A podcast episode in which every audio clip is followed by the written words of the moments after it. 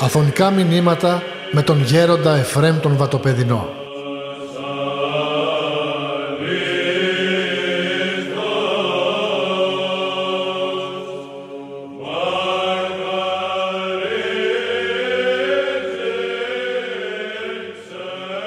Ο άνθρωπος, όπως είπα και χθες ότι όσοι ήταν παρόντες, αποτελείται από αθάνατον ψυχή.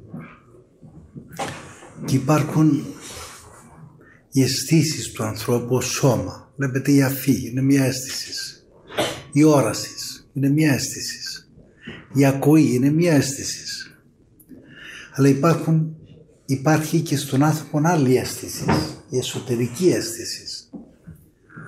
Που πολλές φορές βλέπετε λέει ότι αισθάνομαι ειρηνικός λέει κάποιος. Έχω ειρήνη. Τι σημαίνει ειρήνη; Τι σημαίνει έχω μία ανησυχία μέσα μου. Τι σημαίνει αυτό; Όλα αυτά δεν είναι του σώματος πράγματα. Είναι της ψυχής, είναι της πνευματικής υποστάσεως. Άρα λοιπόν πότε επιτυχάνει ο άνθρωπος στη ζωή του; Πότε επιτυχάνει; Όταν έχει την σωματική έτσι ολοκλήρωση, δηλαδή την υγεία ή επιτυχάνει όταν πολλές φορές είναι ασθενής και είναι ανεπτυγμένες οι πνευματικές τους αισθήσεις. Η γαρδίνα μου είναι ασθενείας τελειούται, λέει ο Απόστολος, στον Απόστολο Παύλο, η χάρη του Θεού. Θέλω να πω ότι αυτά είναι μερικά πράγματα που ο άνθρωπος δεν τα μελετά και δεν τους δίνει σημασία. Ενώ αυτά τα πράγματα τα οποία μας παρέδωσαν οι πατέρες είναι αυτά τα οποία πραγματικά έτσι βοηθούν τον άνθρωπο και να ευημερήσει και να ευσταθήσει και να ευτυχήσει.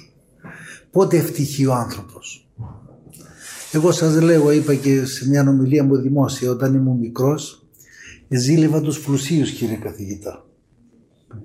Και έλεγα, είχε κάτι πλουσίους έτσι γείτονες μου εκεί στο χωριό μου και έλεγα τι ωραία είναι αυτοί οι άνθρωποι, πάνε ταξίδια, πάνε όπου θέλουν και νομίζω ότι δεν έχουν προβλήματα οι πλούσιοι.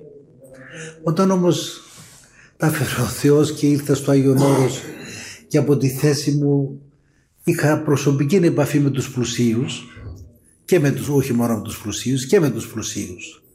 Είδα ότι αυτοί έχουν τα περισσότερα προβλήματα. Και λέω και εγώ τι ωραία που ήμουν φτωχός, λέω μέσα μου. Θέλω να πω ότι δεν ευτυχεί ο άνθρωπος όταν πάει όπου θέλει, λέει ό,τι θέλει και κάνει ό,τι θέλει. Πότε ευτυχεί ο άνθρωπος; Όταν ζει σύμφωνα με το θέλημα του Θεού. Και πότε πραγματικά επιτυχάνει ο άνθρωπος; Όταν μέσα του βασιλεύει η χάρη του Θεού. Γι' αυτόν βλέπετε οι Άγιοι του Θεού. Βλέπετε, διάβαζε προχθές τον Άγιο Ιστίνο Μπόποφης, έναν Σέρβο, σύγχρονο Άγιο. Και πόσο τονίζει αυτός ο άνθρωπος να υπάρχει Χριστονούς, να υπάρχει Χριστοσυνείδηση, να υπάρχει Χριστοβούληση, να υπάρχει Χριστοκαρδία. Είναι σημαντικό. Δηλαδή πρέπει ο άνθρωπος να προσπαθήσει με τον ανάλογο αγώνα του τον πνευματικό να μπει στο φρόνημα του Χριστού και να γνωρίσει τον Χριστό όπως λέει ο Άγιος Σιλουανός, ένα Αγίο Πνεύματι. Πώς επιτυχάνεται αυτό; Πρέπει καταρχήν να δώσουμε σημασία σε αυτήν την εργασία την πνευματική. Γι' αυτό βλέπω ότι και οι Άγιοι, βλέπεις μου έλεγε κάποιος που ήταν πολύ κοντά στον Άγιο Παΐσιο και μου λέει γέροντα ήμουνα κοντά του και πολλές φορές έμενα και στο κελί του που δύσκολα έτσι φιλοξενούσε και ενώ πονούσαν και βογκούσαν από τους πνεύμονες που είχε από τα έντερα δεν εξέφραζε σε κανέναν ότι είχε πόνο.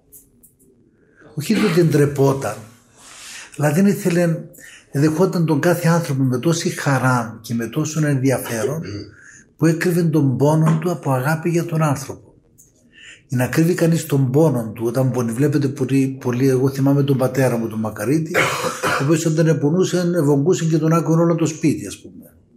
Ήταν βέβαια υπερβολικός. Λοιπόν, έτσι ήταν ο χαρακτήρας του. Ενώ βλέπεις έναν Άγιο ο οποίος επονούσε πραγματικά και δεν έδειχνε καθόλου ότι πονούσε.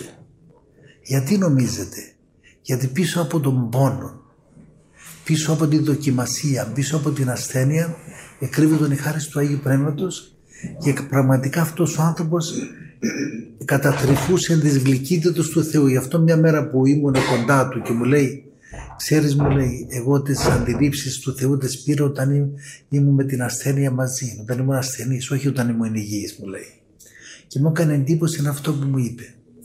Άρα λοιπόν ο άνθρωπος ο οποίος επιτυχάνει στη ζωή του θα επιτύχει όταν ξεπεράσει τις δοκιμασίες διότι κακά τα ψέματα δεν υπάρχει ζωή που δεν έχει δοκιμασίες. Μπορεί να μας αφήσει ο Θεός και να μας έρχονται όλα καλά για ένα ορισμένο για 10, για 20 χρόνια, 30 χρόνια. Θα έρθει η ώρα που θα δοκιμαστεί ο καθένας από εμάς. Δεν υπάρχει ζωή χωρίς πειρασμούς, χωρίς εμπόδια, χωρίς δοκιμασίες. Και το πρώτο το οποίο θα αντιμετωπίσουμε είναι η ασθένεια. Που είναι μια φυσική οδός. Δηλαδή μερικοί ας πούμε έρχονται εδώ γέροντα λέει σαν την υγεία δεν έχει. Μα είναι δυνατόν αυτό το πράγμα. Μα τι σημαίνει σαν την υγεία δεν έχει. Θα έρθει η ώρα που φυσικό το τρόπο ο άνθρωπος να θα γυράσει και θα, και θα αρρωστήσει. Βλέπετε μετά τα 50 θα παίρνουμε χάπια της πίεσης, θα παίρνουμε του ζαχάρου, της καρδιάς κλπ. Όλοι μας δεν έχουμε εγώ από το τηλεγμένα τα χάπια στην τσέπη μου. Και τα πίνουμε πάσα λεπτομέρεια και σχολαστικότητα. Θέλω να πω ότι δεν, είναι, δεν συμφωνώ ότι η, η θέση αυτή σαν την υγεία δεν έχει. Δηλαδή αυτός που είναι, δεν είναι υγιής είναι αποτυχημένος. Υπάρχει άνθρωπος που είναι ασθενή. Υπάρχουν άνθρωποι που είναι στην εντατική σήμερα, αυτή την ώρα. Υπάρχουν άνθρωποι που είναι με το, με το αναπνευστικό, με το μηχάνημα το, και αναπνέουν με το μηχάνημα. Αυτοί δηλαδή είναι αποτυχημένοι. Όχι, δεν είναι αποτυχημένοι. Άρα λοιπόν, ο άνθρωπος για να μπορέσει να έχει σωστή θεώρηση στη ζωή και πραγματικά να επιτύχει την αιωνιότητα, διότι εκείνος ο σκοπός του κάθε ανθρώπου είναι πρέπει να έχει σωστή θεώρηση της ζωής και θα έχει σωστή θεώρηση της ζωής εάν ξεπεράσει, ξεπεράσει τα τετριμένα, τα ανθρώπινα και φύγει από, αυτήν την, από αυτό το πλαίσιο το, το απόλυτα χτιστό και πάει στο άχτιστο. Και τότε ξέρετε φεύγει ένα βάρος και όπως έλεγε ο Άγιος Παΐσιος φεύγουμε από την τροχιά της γης και πάμε στην τροχιά του Θεού. Είναι πολύ σημαντικό αυτό. Και εμείς που γνωρίσαμε Αγίους ανθρώπους εδώ, Βλέπει το γέροντας ο Ιωσήφ που τον έζησα όσον κανείς πιο κοντά από όσον ελάχιστη. Βλέπεις αυτός ο άνθρωπος που τον γνωρίσαμε ήταν μόνιμα ειρηνικός, μόνιμα ήσυχος, μόνιμα άνθρωπος της προσευχής. Δεν καταλάβουμε ότι αυτός ο άνθρωπος έπασχε διότι διώχθη. Και μας έλεγε, παιδιά μην ξεχνάτε ότι αυτός που λατρεύουμε είναι ο πρώτος αδικημένος. Έτσι μας έλεγε. Άρα λοιπόν αυτό που λατρεύουμε είναι εμείς αφού ήρθαμε κοντά του. Λοιπόν, έτσι είναι. Θέλω να πω ότι είναι μεγάλο πράγμα ο άνθρωπος να ξεφεύγει από τα ανθρώπινα και στενά πλαίσια και να φεύγει από αυτά όλα και να γίνεται ελεύθερος. Και πότε γίνεται ελεύθερος; Όταν δεν τον εγγύζει η ανθρώπινη εκτίμησης, η ανθρώπινη κρίση. Βλέπετε πόσο διψούμε μια φορά να ακούσουμε τον ανθρώπινο έπαινο. Μια φορά ρωτούμε και μόνοι μας πώς σου φάνηκε η ομιλία μου, πώς σου φάνηκε αυτό που έγραψα για να προκαλέσουμε τον ανθρώπινο έπαινο. Μας αρέσει. Και εμένα προσωπικά μου αρέσει δυστυχώς. Όμως δεν πρέπει. Εμείς κάνουμε κάτι, λέμε κάτι, κηρύττουμε κάτι. Το κάνουμε για τη, για τη χάρη του Θεού, για την υπακοή του Θεού, στο θέλημα του Θεού. Δεν μας ενδιαφέρει τι θα πει ο καθένας. Διότι μετά θέλουμε τη δόξα των ανθρώπων. Και ξέρετε ότι ο άνθρωπος ο οποίος δεν είναι στην απάθεια ακόμα, θέλει τη δόξα των ανθρώπων. Θέλει την ανθρώπινη αναγνώριση. Την θέλουμε, δυστυχώς. Ενώ δεν πρέπει, δεν πρέπει. Πρέπει να ξεφύγει ο άνθρωπος από την ανθρώπινη αναγνώριση. Και θα ξεφύγει αν φύγει από τα πλαίσια τα στενά τα ανθρώπινα και αρχίζει και καταλαβαίνει την δόξα που έχει ο άνθρωπος όταν είναι συνδεδεμένος με τα της Θείας Χάριτος. Γι' αυτό και οι Άγιοι βλέπετε έφυγαν από αυτά όλα. Βλέπετε πει στο γεροντικό πήγαινε κάποια εκείνα και περνούσαν κάποιον να βάλει και τις εθύμωσε και τη είπε από την ώρα που ήρθες εδώ και με ζαλίζεις και με πενείς, έδειξε στο Θεό από μέσα μου. Τη λέει και αυτή σκανδαλίστηκε. Γι' αυτό λέει να εύχεσαι να, να σε εξαλείψει ο Θεός από τη μνήμη μου, τη είπε. Διότι αυτού λέει πάντα να προσέφερε για μένα και Και της είπε αυτός, εγώ εύχομαι να σε εξαλείψει ο Θεός από τη μνήμη μου. Το ότι ήρθες εδώ και με πενεί και, και με έκανες να πειραστώ και να φύγει ο Θεός από μέσα μου. Θέλω να πω οι άνθρωποι δεν είχαν αυτή την ανθραπαρέσχεια, αυτή την, αν θέλετε να ζητούν την, τον ανθρώπινο έπαινο, την ανθρώπινη τιμή. Δεν ήθελαν αυτό το πράγμα. Διότι ακριβώς ήξεραν ότι η δόξα των ανθρώπων είναι εμπόδιο το να πάρει κανείς η δόξα του Θεού. Γι' αυτό και οι Άγιοι Πατέρες έλεγαν η δόξα των ανθρώπων είναι μηδέν κοντά όταν, σε, όταν ας πούμε σε δοξάσει ο Θεός. Γι' αυτό και όταν κανείς ζει μέσα στην Εκκλησία και απολαμβάνει της χάριτος, διότι η Εκκλησία μας πληρώνει με τη χάρη. Γι' αυτό και ο άνθρωπος που ζει στην Εκκλησία παίρνει και κοινωνεί με τη χάρη του Θεού και τότε αισθάνεται ένα πλήρωμα μέσα του. Και τότε φεύγει από αυτά όλα. Και μάλιστα όχι μόνο φεύγει, δεν δίνει και σημασία σε ανθρώπινες μικρότητες. Βλέπετε πολλές φορές ο Τάδε πριν από δύο χρόνια μου είπε αυτό το πράγμα. Ο Τάδε μου είπε αυτό το άλλο και το κρατώ και έχω παράπονο και έχω ας πούμε μέσα μου, έχω ας πούμε το θυμούμε και έχω μνησικακία και πολλές φορές ακούμε ότι ξέρεις ο τάδε έχει πάθει κάποιον πειρασμό και λέμε εμείς είδες ο Θεός δεν ξεχνάει ο πνευματικός νόμος λειτουργεί λέμε και το λέμε έτσι θεολογικό το τρόπο αλλά από μέσα από πίσω είναι γιατί χαρήκαμε εμείς ήδη ότι αυτός ο άνθρωπος που κάτι μας είπε, κάτι μας κατηγόρησε έστω στιγμή, κάτι έπαθε και εμείς χαιρόμεθα και δικαιολογούμε τη στάση μας για τον πνευματικό νόμο. Θέλω να πω όλα αυτά είναι πράγματα που συμβαίνουν σε έναν άνθρωπο ο οποίος δεν έχει φτάσει στην απάθεια. Γι' αυτό και πόσο συμβάλλει να ερευνούμε την καρδία μας, να ερευνούμε το έσω του ποτηρίου μας και συνεχώς να βάζουμε τον εαυτό μας στο εδόλιο του κατηγορουμένου. Είναι μεγάλο πράγμα να βάζει ο ίδιος ο άνθρωπος τον εαυτό του στο εδόλιο του κατηγορουμένου. Γι' αυτό και βλέπετε οι Άγιοι Πατέρες μας δίδαξαν και μας παρέδωσαν την αρετή της αυτομεμψίας. Δεν ξέρω αν την έχετε ακούσει καμιά φορά. Η αυτοκατηγορία είναι σημαντικό πράγμα. Να κατηγορείς τον εαυτό σου. Και η αυτοκατηγορία είναι μια πρακτική ταπείνωσης που ελκύει τη χάρη του Θεού καθότι ταπεινής δίδωσε χάρη ο Θεός. Γι' αυτόν ο άνθρωπος όταν αρχίσει και δίνει σημασία σε αυτά τα πράγματα διότι ο διάβολος που πολλές φορές η μεγαλύτερη ανάγκη του διαβόλου είναι να τον αγνοήσουμε και να πούμε ότι ξέρεις δεν υπάρχει. Οι Ευρωπαίοι σήμερα δεν παραδέχονται την παρουσία του διαβόλου οι περισσότεροι. Σου λέει δεν. Είναι το αφηρημένο κακό. Δεν είναι έτσι.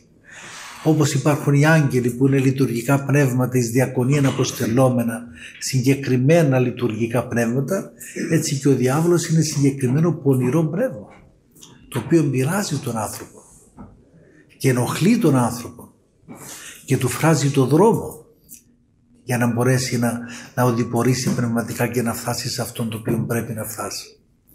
Γι' αυτό η παρουσία σας στο Άγιον Όρος είναι καλά και είναι έτσι μια ευκαιρία να σας προβληματίσουν αυτά όλα τα πράγματα για να μπορέσετε έτσι να, να δείτε τον εαυτό σας, να τα βρείτε με τον εαυτό σας και όποιος τα βρίσκει με τον εαυτό του τελικά τι κάνει, τα βρίσκει με τον Θεό. Διότι η αυτογνωσία, όπως λέει ο Άγιος Νεόφυτος ο Έγκλειστος, οδηγεί στη θεογνωσία. Και τότε ο άνθρωπος αρχίζει και δεν είναι η πνευματική ζωή, δεν είναι έναν, δηλαδή έναν, έτσι, μια, μια εργασία που γίνεται έτσι επιμέρους. Είναι μια εργασία που γίνεται με έναν σταθερό τρόπο και όπως λέει ο Χριστός μας ζητείτε πρώτον τη Βασιλεία του Θεού και τη δικαιοσύνη αυτού και πάντα τα αυτά προσεθήσετε ημί είναι ότι πρωτίστως ο άνθρωπος ό,τι εργασία και αν κάνει είτε είναι επιχειρηματίας, είτε είναι έμπορος, είτε είναι διευθυντής μιας υπηρεσίας συνεχώς ζητεί πρώτον τη Βασιλεία του Θεού και τη δικαιοσύνη αυτού και τότε αρχίζει και μπαίνει σε ένα, σε ένα πλαίσιο πνευματικό και τότε ξέρει γιατί ζει και ζει αληθινά. Ποιος ζει αληθινά; Εκείνος ο οποίος ανά πάσα στιγμή κοινωνεί με τον Θεό. Γι' αυτό βλέπετε οι πατέρες μας να παρέδωσαν την αδιάλειπτον ευχή. Το οποίο τη λέμε εμείς οι μοναχοί, αλλά δεν είναι για εμά μόνο τους μοναχούς. Λέμε την Κύριε Ιησού Χριστέ, ελέησό με τον αμαρτωλό. Όλα αυτά δεν τα παρέδωσαν οι Άγιοι Πατέρες τυχαίως. Αλλά βλέπετε οι άνθρωποι πολλές φορές, εγώ που πάω και έξω στον κόσμο και βλέπω τους ανθρώπους στα καφενεία ή στα διάφορα θέατρα. Στην ουσία τι επιτυχάνουν αυτοί οι άνθρωποι, σκοτώνουν τον χρόνο τους. Σκοτώνουν τον χρόνο τους. Και πολλές φορές πηγαίνουν δίθε για να ξεσκάσουν και έρχονται περισσότερο κουρασμένοι.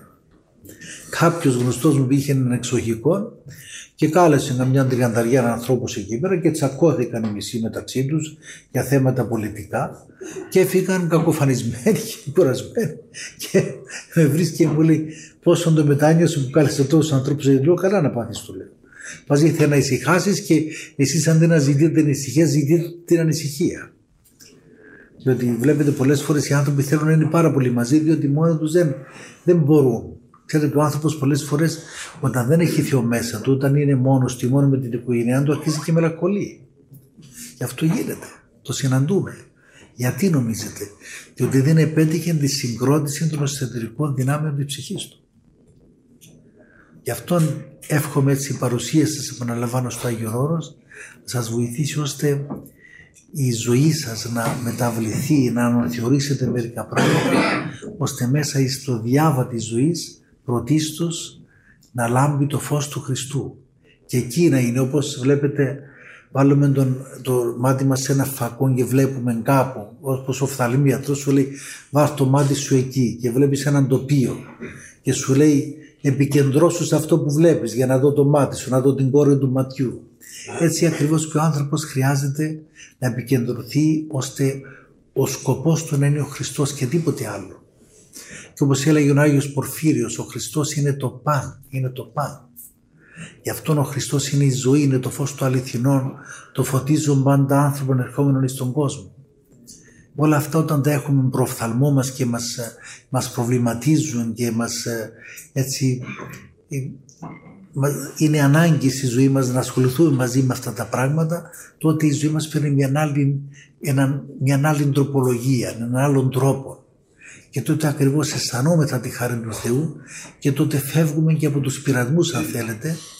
Και οι πειρασμοί που λέει, που λέει ο Χριστός ο δικός μου Χριστός και το φορτίο μου ελαφρώνεστη τότε και οι δυσκολίες στη ζωή μου κάθε άνθρωπος έχει δυσκολίες. Δεν υπάρχει άνθρωπος επί της γης που δεν έχει δυσκολίες. Αλλά πόσο ωραία ο Χριστός μας δίνει το σταυρό αλλά από τη μια μεριά μας το δίνει, από την άλλη μας το ελαφρύνει όταν εμείς ακολουθούμε τις εντολές του Χριστού και ακολουθούμε το φρόνημα του Χριστού.